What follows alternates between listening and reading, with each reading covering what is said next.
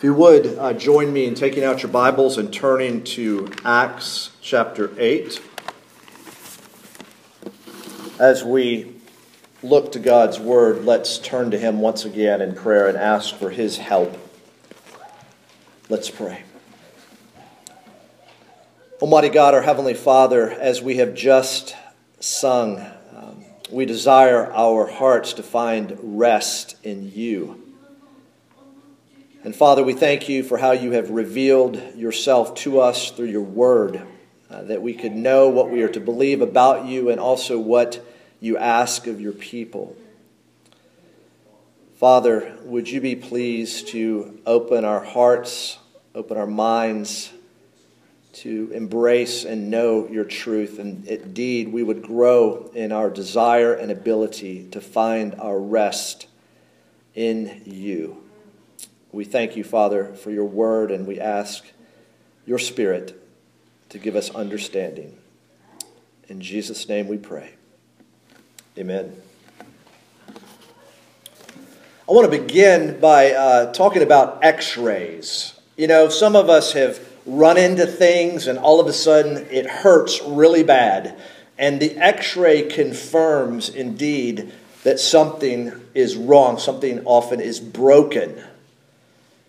I want to think also about the x rays there at, uh, at the airport, just right down the road from us. You know, kids, I'm sure most all of you, most all of you have probably been through the x ray machines. You know, you've put your carry on bags through the x ray, and you yourself have walked through um, some kind of uh, x ray device.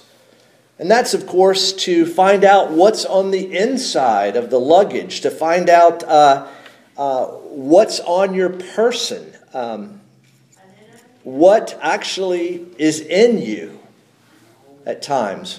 Uh, those x rays are rather revealing, and they're necessary in this day and age. Well, we're going to be looking, as it were, at a form of x ray here in the scripture because when someone's when someone is exposed to the gospel, when someone is exposed to this message that has been proclaimed, the gospel, like an x ray, exposes the heart. The heart can no longer remain hidden, it is exposed. The heart becomes visible with the x ray, as it were, of the gospel. It says, it finds out, is the heart soft and repentant, or is the the heart hard and unrepentant. Acts, as we've been seeing, is a record of the expansion and growth of the church, a record of the expansion and growth of the work of the gospel, the gospel that exposes people's hearts. Here we are at week number 22 of looking back at our history and moving forward in our mission and exposition of the book of Acts. Acts is Indeed, like an anchor, it holds us back to the faith once and for all received. It's also like an engine in that it moves us ahead. It is, as it were, like that missions organization called Acts 29 that gives the idea that Acts is not finished yet. It's moving us forward in our mission as a church. Well, last week we saw in uh, chapter 8 an account of Philip's ministry in the north and in the south, and we saw two examples of early Christian evangelism that is, getting the gospel out, getting the good news out about Jesus, his life, his death, his resurrection for sinners. One was public proclamation, and the other was personal testimony. And in considering them, we saw something of the nature of the gospel, the nature of evangelism, and the nature of the new life. Well, our text today is a flashback of sorts to an incident during the time of Philip's ministry in the north, in Samaria, that Luke obviously wants us to know about. This morning, we're going to take a look at this curious or strange case of Simon. We're going to do that by considering his response to the proclamation of the gospel, his request to the apostles after seeing people receive the Holy Spirit, and finally, his rebuke by Peter. I want to begin uh, looking at Simon's response, and we're going to look at verses 9 through 13. But let's go ahead and read again verses 4 through 8 to kind of give us some background. Now, those who were scattered went about preaching the word. Philip went down to the city of Samaria and proclaimed to them the Christ. And the crowds, with one accord, paid attention to what was being said by Philip when they heard him and saw the signs that he did. For unclean spirits came out of many who were possessed, crying with a loud voice, and many who were paralyzed or lame were healed.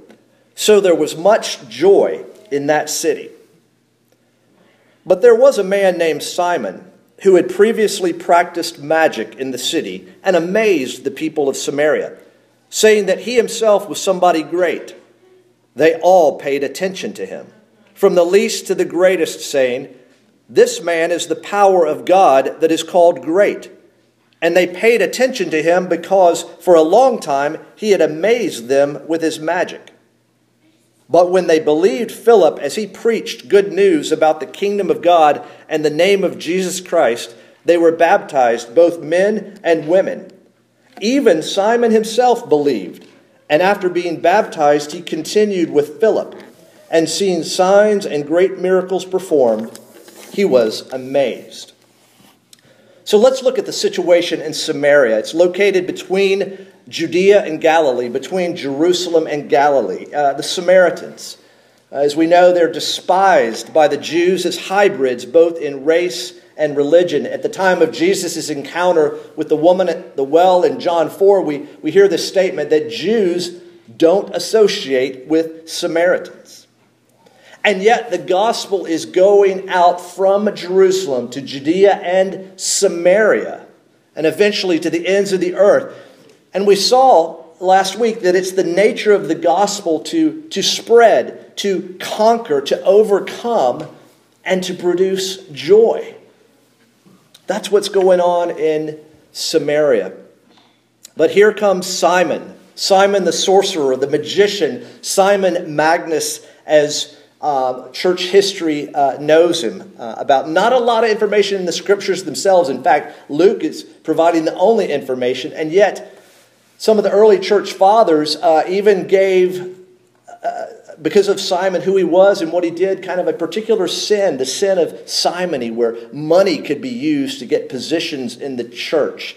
Um, how would you like to be known for that? That a, that a particular sin was named after you? He practiced magic. He amazed the people, and he thought of them, himself as great. You know, sometimes we, we see people, we look in the mirror and we think ourselves as great, but here, Luke's description of it is Simon thought of himself as, as great, and the people paid attention to him. They thought he was divine because he amazed them with magic. If you didn't pick this up already, Simon seems to have a huge influence in Samaria. He calls himself great, he draws attention to himself and his own work. We contrast that um, with um, Philip, who's going to point not to himself, but, but to Jesus, to the Christ. We, we think of Simon, or excuse me, Stephen, who points not to himself, but to Jesus. And yet here is Simon, the magician he says he's great, people think he's great. He thinks he's amazing, people are amazed. It's a focus on a person or a focus on the person and work of Jesus. Well, how does Simon respond? We see that in verse 13. He, he makes a profession of faith because it, uh, Philip's been preaching what? The, um, the gospel, the good news about the kingdom of God and the name of Jesus. In verse 12, the kingdom of God is not just the gospel, but the kingship and sovereignty of God in the world in opposition to Satan. The name of Jesus Christ. Kids, when you, when you see that in Scripture, what you should think is it's the full revelation of the Son of God, including his earthly ministry and his divine office. Jesus, in Mark, we know, he said, Repent, for the kingdom of God is at hand. Repent and believe. Why? Because the king is here, the kingdom is here. And that is the message that the apostles, messages like Stephen and Philip, are proclaiming. Because of that, people believe the message and are baptized. They had been believing, as it were, the message of Simon, and now they're believing the gospel. Simon realizes that someone more powerful than him is now in Samaria. And verse 13 again, even Simon himself believed. He makes a credible profession of faith and he joins the crowd, as it were. But the story of Simon continues, and we need to pick that up in verse uh, 14. And I want to begin uh, in terms of looking at Simon's request with a history lesson, a history lesson in the history of redemption. Join with me as I read verses 14 through 17. Now, when the apostles at Jerusalem heard that Samaria had received the word of God, they sent to them Peter and John, who came down and prayed for them that they might receive the Holy Spirit. For he had not yet fallen on any of them, but they had only been baptized in the name of the Lord Jesus. Then they laid their hands on them and they received the Holy Spirit. Samaria is a unique, as it were, unrepeatable moment as the gospel expands outward from Jerusalem. We're entering a new phase. Jesus has said, You will be my witnesses in Jerusalem, in Judea and Samaria, to the ends of the earth, and we see that happening. The gospel is crossing a new ethnic frontier. They're going in, the gospel's going in, as it were, to no man's land between Israel and the pagan world.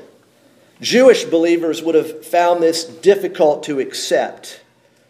The coming, if you recall, on the day of Pentecost, the coming of the Holy Spirit demonstrated equality within the church as the Spirit fell on all of those gathered. It, it emphasized full participation, equal participation in the church. And here it, it seems, and scholars have wrestled with this, and theologians have uh, spent a lot of time trying to figure out what is going on. And I think it's it's this it's, God has waited to bestow His Spirit until the apostles from the mother church in Jerusalem were present to welcome and to witness God's welcome of these new brothers and sisters in Christ. In a few weeks, we will see the gospel go out to the Gentiles. We'll see Peter and Cornelius. We'll hear the gospel is going out beyond Jerusalem, it's going out to Samaria. And the mother church in Jerusalem, is, it were, God is giving his approval of what is taking place through their participation. He's signifying through the apostles, again, Peter and John are representatives of the Jerusalem church, that God officially approves of this new level of development of the church. Uh, here's a, a case of early church government in action. The men who were called to serve and to love and to care for the church as the church grows to, to be out there amongst the people in whom God is at work. It's interesting that it's Peter and John because if you're familiar with Luke 9, verse 54, when John was thinking about Samaria, what did he want to do? He wanted to call fire down upon Samaria, to destroy Samaria. And now he is there witnessing the work of the Lord in taking the good news of Jesus out beyond, as it were, the Jewish nation. Before, John wanted to destroy Samaria, and now he rejoices. You think Peter makes a big transformation in the scriptures? Absolutely. You think John makes a big transformation? Absolutely. Do you think anybody that comes to faith in Jesus Christ changes? Absolutely. Well, here's Simon's request. It's, it's his second response, and it's a request, a request for power. Join with me as I pick up on in verse 18. Now, when Simon saw that the Spirit was given through the laying on of the apostles' hands, he offered them money, saying, Give me this power also, so that anyone on whom I lay my hands may receive the Holy Spirit he offered them money. And he said, Give me this power also. Notice he's not asking for the Holy Spirit, but he's asking for power. You see, in his magic kingdom, power can be purchased. His old lust for power has been revived. Simon is thinking of his old ways of how power is, is used.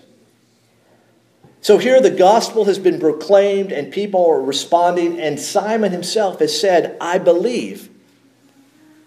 But someone is not converted in order to have power over people. There's no heart change. Someone's not converted in order to have approval from people. There's no heart change. We're going to talk about that in more detail in just a few minutes. So, if we leave off with verse 19, it's like the end of part one of a two part episode. Will Simon get the power? Will the apostles get the money? Some of you may be hearing some Latin these days out in the news a quid pro quo, a this for that. Here is an example. Simon wants the power, and he thinks, wrongly of course, that the apostles want the money. He says he's believed, but the question is has he been converted at the level of the heart? Well, let's pick up with verse 20 and take a look now at Simon's rebuke. Not the rebuke that Simon gives, but the rebuke that Simon receives. Join with me as I pick up in verse uh, 20. But Peter said to him, May your silver perish with you, because you thought you could obtain the gift of God with money. You have neither part nor lot in this matter, for your heart is not right before God. Repent, therefore, of this wickedness of yours, and pray to the Lord that, if possible, the intent of your heart may be forgiven you. For I see that you are in the gall of bitterness and in the bond of iniquity. And Simon answered, Pray for me to the Lord, that nothing of what you have said may come upon me. See, Peter is saying, in effect, that faith is a matter of the heart, and your heart is not right. Simon saw the promise of profit, but God's gift is not for sale. Think about that, kids. God's gift is not for sale. It's a gift. The Spirit is not a commodity to be bought and sold, to be purchased. Look with me again at verse 20. But Peter said to him, May your silver perish with you. Interestingly, a wooden literal translation of this verse from the original language is, is a translation that J.B. Phillips uses, and it goes like this To hell with you and your money. And that's not a curse word, but it is indeed involve a cursing because that's what's going on. Peter is speaking this in stark terms. It's the utterance of a curse against Simon. It's consigning him and his money to destruction. See, Peter makes that statement at the end of verse 21 Your heart is not right before God, before God, your heart is poisoned and bound in sin's chains. His fundamental attitudes, Peter is saying, are out of harmony with those of God's. At the beginning of verse 21, Peter makes a statement You have no part or share in this teaching, preaching the blessings of the gospel. He observes in verse 23 that you are in the gall of bitterness and in the bond of iniquity. He, he remarks about the intent of his heart. And then Peter, in the middle of that, gives a command repent and pray. Repent and pray. And with this rebuke, Peter is testing Simon's heart. And, and Simon's response is going to indicate a, the status of his relationship with God. And what is Simon's response to this rebuke? We see it again in verse 24. Pray for me to the Lord, that nothing of what you have said may come upon me. There's kind of a problem with that. The, the motivation for his prayer seems to be hey, I want to avoid the consequences. You say this is bad. I agree that this is bad. I don't want it to happen. He's sort of also passing the buck. Peter says, Repent and pray. And Simon says, Would you pray for me? Simon wants freedom, freedom from punishment. He does not want the true freedom that God gives, true freedom that would show itself as no longer a lust for power, understanding that the gift of God is indeed a free gift. Now, I want us to think for a few minutes about the rebuke, and I want to think about the double sided nature of a, of a rebuke. And the first side is testing. Testing. You see, this rebuke is like an x ray in that it's going to reveal what's on the inside. It's going to reveal a heart that's soft before the Lord or a heart that's hard before the Lord. You see, testing determines the character of faith, whether it's false or true faith based on the object. Um, kids, from a distance, can you tell the difference between flour and sugar? Can you? From a distance? You know, I get asked occasionally, could I go get the sugar from the pantry? And I go into the sugar, and there's a container that's sh- white powder, and right beside it is a container of white powder. And we haven't been smart enough to label them yet. Um, so I oftentimes get the wrong one until I look closely and I see the sugar is sugar and flour is flour. But it's, how else could you do it? You could taste it, right? Flour tastes like flour and sugar tastes like sugar. And so this rebuke, this test is like a tasting. It's, it's going to find out what is that material. It, because there is going to be a test, isn't there, on that day of judgment where false faith will be revealed and true faith will be revealed. Dennis Johnson, in his commentary, as you see part of his words quoted there in the Something to Think About quote, writes this Simon's attempt to control and manipulate sovereign grace was especially crass. But we too have ways by which we try to put God in our debt or to force his hand. Even our devotion, self discipline, and self sacrifice can be turned into tools to leverage our desires from God. Do you need to heed Peter's call to repent from efforts to control what can only be received as a gift of sheer grace. Commentaries like this uh, are, are tough because as you're reading them and trying to using them to help you understand God's word, all of a sudden you get the question: Are you more like Simon than you realize? Do you understand that God's gift is free? Are you trying to buy it and sell it? Are you trying to somehow get religion for what you think it can do for you, for your status, for your reputation. You know, the other day, somebody, I asked him how I could pray for him, and he said, uh, Pray this prayer I believe, help my unbelief. Isn't that the case? There's a little bit of Simon in all of us. So, on the first side of this double sided nature of the rebuke is testing. But there's another side. And the other side is mercy. You see, Peter was extending mercy to Simon because he said Simon was sinning in, ignorance. Notice that expression because you thought. You see, this is really good news because there is the possibility of forgiveness even for serious sin. Think about Peter himself. Peter who's been the recipient of mercy, is now, as it were, offering mercy. And yet, based on the text before us, the response of Simon is unclear. You know, it's open ended so that the reader, that's you and me, is called to ponder the proper response.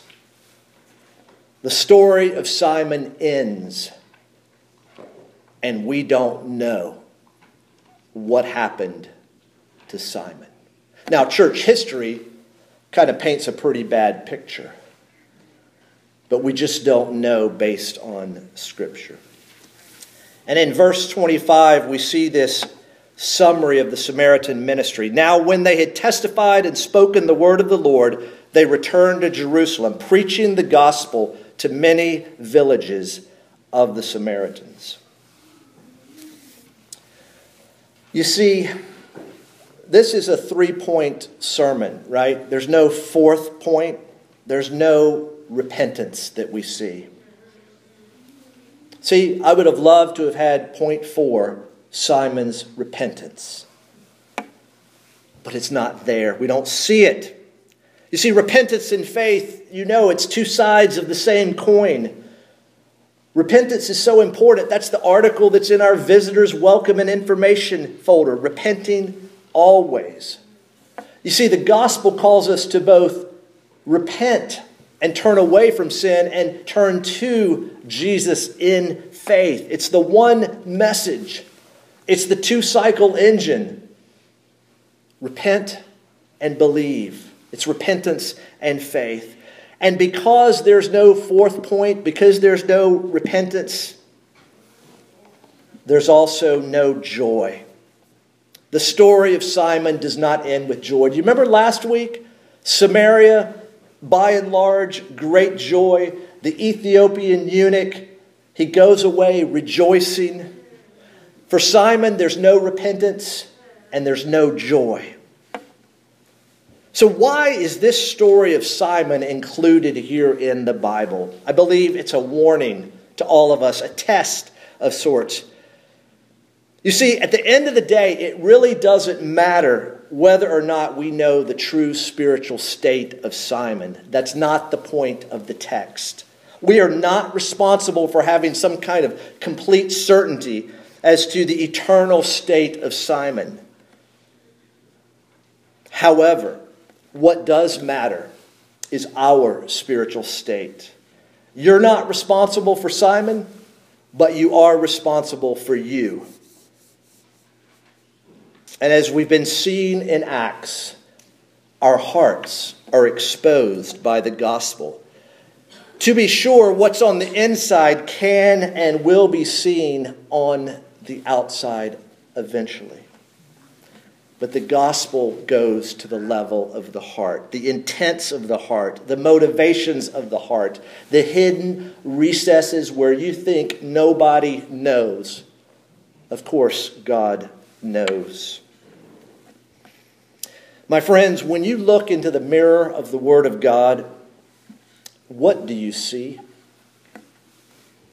As we heard from Hebrews 4, the Word of God really is a double edged sword that can penetrate to the very recesses of our heart.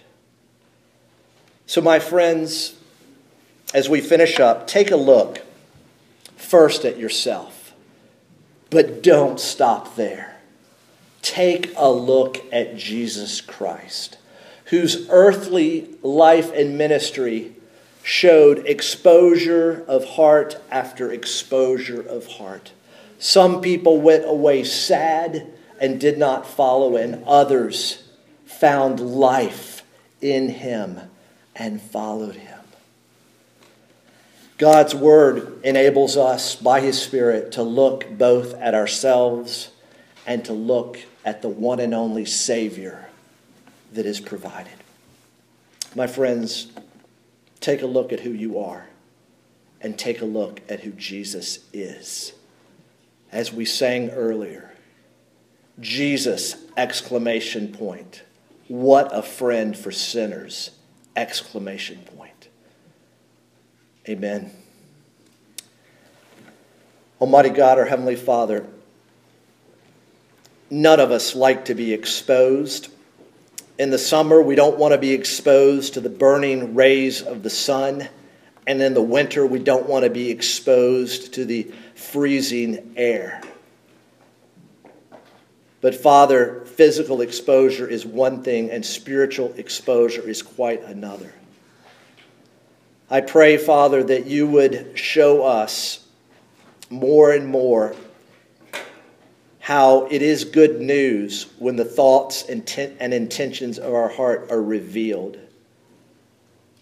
Because then the great physician, the one whose surgery is always successful, can give us a new heart, can repair a damaged heart, can do whatever is needed so that we would have life in the here and now and life forever with you.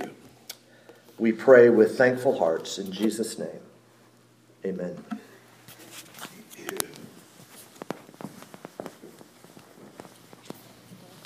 Think about Simon.